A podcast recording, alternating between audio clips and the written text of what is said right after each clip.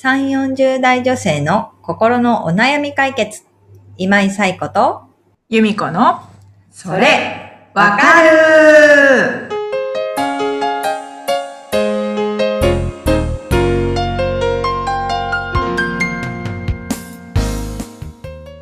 はい、というわけで、8月第1週のそれわかるが始まりました。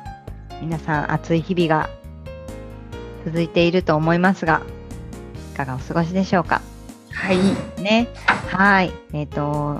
この暑い中ですけれども、いつものようにお悩みをお寄せいただきましたので、由美子さんご紹介をお願いいたします。はい。ガリガリちゃん37歳の方からです。はい。コロナが落ち着いてきたこともあり、再び出勤の日々が始まりました。以前ほどではないとはいえ、朝の通勤ラッシュに合わせての出勤が辛いです。というお悩みをいただきました。はい、ガリガリちゃんさん、ありがとうございます。はい、ありがとうございます。はい、ということでね、コロナが落ち着いてきた頃にいただいたご相談ということでね。うん。もともとだからコロナ中はリモートとかだったんですよね、きっとね。で、また出勤しましょうっていうことで、毎朝、決まった時間に、まあ、通勤ラッシュということなのでね、一番混む時間帯に通勤するようになったっていうことで、まあ一度ね、その通勤ラッシュじゃない日々を過ごしたからこそ、また同じ時間に混んだ電車で乗って、まあ朝から疲れてしまうみたいなところが辛いって感じるっていうのはあるのかなっていうところですよね。で、やっぱり通勤ラッシュにだけこうフォーカスすると、やっぱり仕事に行くってことがすごく辛いと思うので、行ってからのメリットとかも注目してもらうといいかなと思います。なんかリモートだと、例えばこう、同僚と雑談をさっとできなかったりとか、ちょっとした相談とかができなくて、メ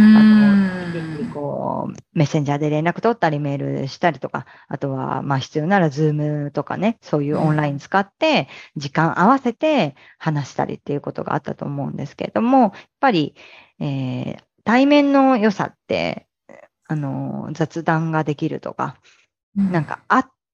会うことの良さみたいなところもあるのかなと思うんですよね。で、まあ、ランチ一緒にしたりとかする中で、いろんな話ができたりっていうところとかもあると思うし、まあ、それだけじゃなくてね、仕事の中でも、一緒にやれるっていうところのメリットはいろいろあると思うので、もちろん、通勤ラッシュっていうデメリットは大きいと思うんですけれども、メリットの方にも目を向けていただいて、デメリットだけをこう自分の心に残すのではなくって、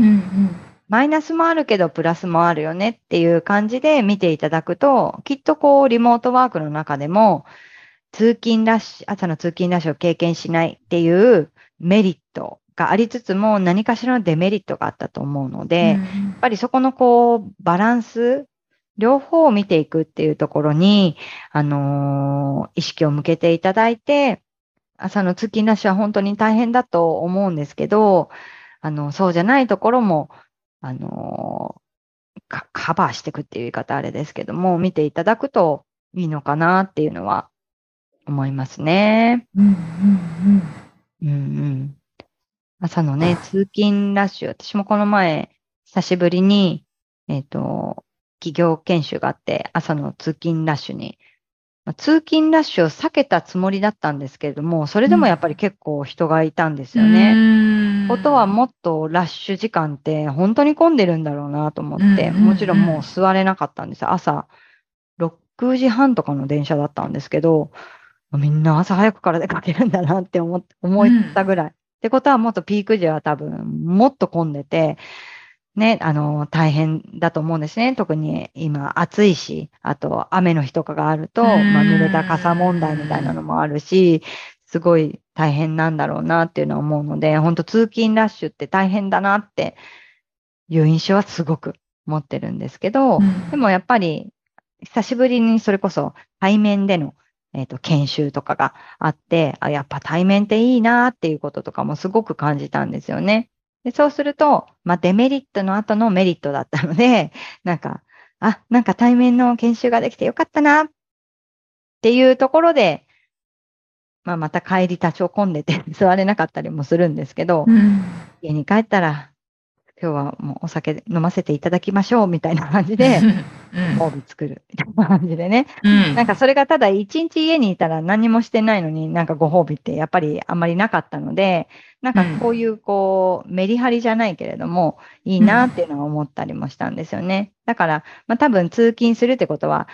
帰りも電車乗って帰ってくると思うんですけれども、ちょっとまた今までの生活と違う形で自分にご褒美作るとかいうところでやっていただけるといいのかなっていうのは思いますね。ゆ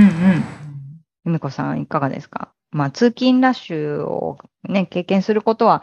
あまりないと思うんですけれども。そうですね。今の生活だと通勤ラッシュって経験しないですけど、でもガリガリちゃんさんのこのお話を聞いて、お悩みとさやこさんの話を聞いて、やっぱりもう濡れた傘、確かにすごい煩わしいじゃないですか。でも今結構いい傘入れみたいなのとか、すぐ水分吸収してくれるのとかありますよね。電車に乗るときにたまにそういうのをさっと出して傘入れて乗る方とかいて、感動しますよね。革靴なんですかみたいな感じだし、こんな気遣いできる方いるんですねみたいな。そういう快適グッズを探したりとか、自分が快適になるような、そういう雨嫌だなと思ったらシュッと入れる袋とか、可愛いタオルとか、いい香りがする何か電車出た後に降りた後に使えるようなグッズとか、そういうのを探すのもちょっと気分転換になるかな、確かに。私はもう電車の時間にフォーカスしてるんですけど、そういうのを見つけるのもかなとか、あとはご褒美作りですよね。そうですね。確かにね。電車に乗る時にも気分が上がるものを作るってことですよね。本を読んだりとか。結構ね、スマホを見てる時間が長いと思うんですけど、家でもスマホ見て、電車でもスマホ見て、会社でもスマホ触ってるっていうか、見てとか、休憩時間に見てって、ずっと一日中スマホ見ててもいいんですけど、本を読んだりするとちょっと気分転換になることは私もあって、一回携帯置いて、ちょっとでもいいから本読んで。確かに。本も。それも気分が変わりますね。そうですね。あと私結構電車の中吊り広告好きで、スマホって自分の、なんていうんですか、自分が知りたい情報を自分から取りに行くから、そういうとこしか出てこなくなっちゃうじゃないですか。パーソナライズされてて。中吊り広告って興味が、あるものもないものも含めて、いろいろ書かれてるから、へーって思うこととかもいろいろあったり、あと今売れてる本の広告が、手のところに貼ってあったり、今割となんていうんですか、テレビなんですか、動画のありますね。とかもそうあって、ビューティーなんとかみたいな感じの、そういう美容法あるんですねっていうこととか、とにかくこちらが興味持ってない情報を入れる機会なのかなっていうのも思ったりする。由美子さんに言われて確かにね、電車に乗ってる時間を少しでもいいものに。それは確かにいいですね。だからちょっと捉え方を変えてみるっていうところも大事ですよね、視点としてね。家でストレッチする時間はなかなか取らないけど、電車だったら立ちついでに、よく雑誌とかにもあるじゃないですか、立ちながらできる。ありますね、ありますね。何分運動みたいな、足かかとを上げて上げるとか、そうそうそう、上げる下げるみたいな、そういうのとか、確かにこの時間だったらできるみたいな、うんうんうんうん、有効活用ですね。うん、うん、この時間だったらこう英会話のなんかポッドキャスト聞けるみたいな、うんうんうんうん、確かに確かに、うん、そうですね。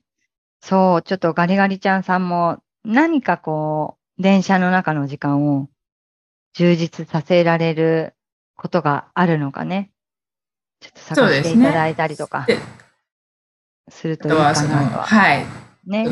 会社に行くメリット、うん、そうそうね、みたいなね。リモートじゃない、そう、対面でのメリットとかにも目を向けていただいて、うん、ぜひぜひ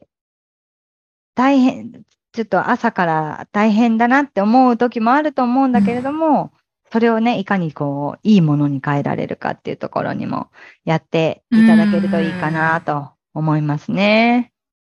そう考えればいろいろ出てきそうですね。なんかこう、うん、ね、通勤してる皆さんでね、いろいろ出したらいろいろアイデアが出てくる。アイデア、うん、私こうしてますみたいなのあったら、ね、うん、ね、なんかそういう、それこそ対面で会った時に会社の同僚とか、うん、ね、先輩後輩とそういう話をしてみるのも、うん、いいかなとは思うので、ぜひぜひちょっと試してみていただければと思います。は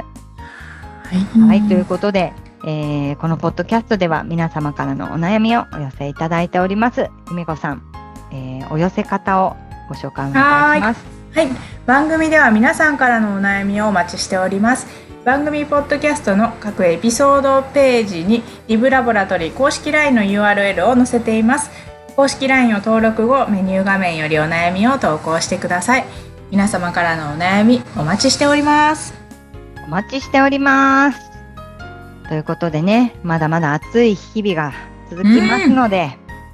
熱中症対策とかしっかりしながらですね。はい、でも8月夏休みの方も結構多いのかなと思うので、うん、お盆に向けてですね、お休みに向けて、また来週からお休みっていう方もいるかもしれないです。今日からね、お休みっていう方もいると思うので、ぜひぜひ楽しい日々を過ごしていければいいかなと思っています。ということで、また来週お会いできたらと思っていますので、よろしくお願いします。それではありがとうございました。また来週、さようなら。さようなら。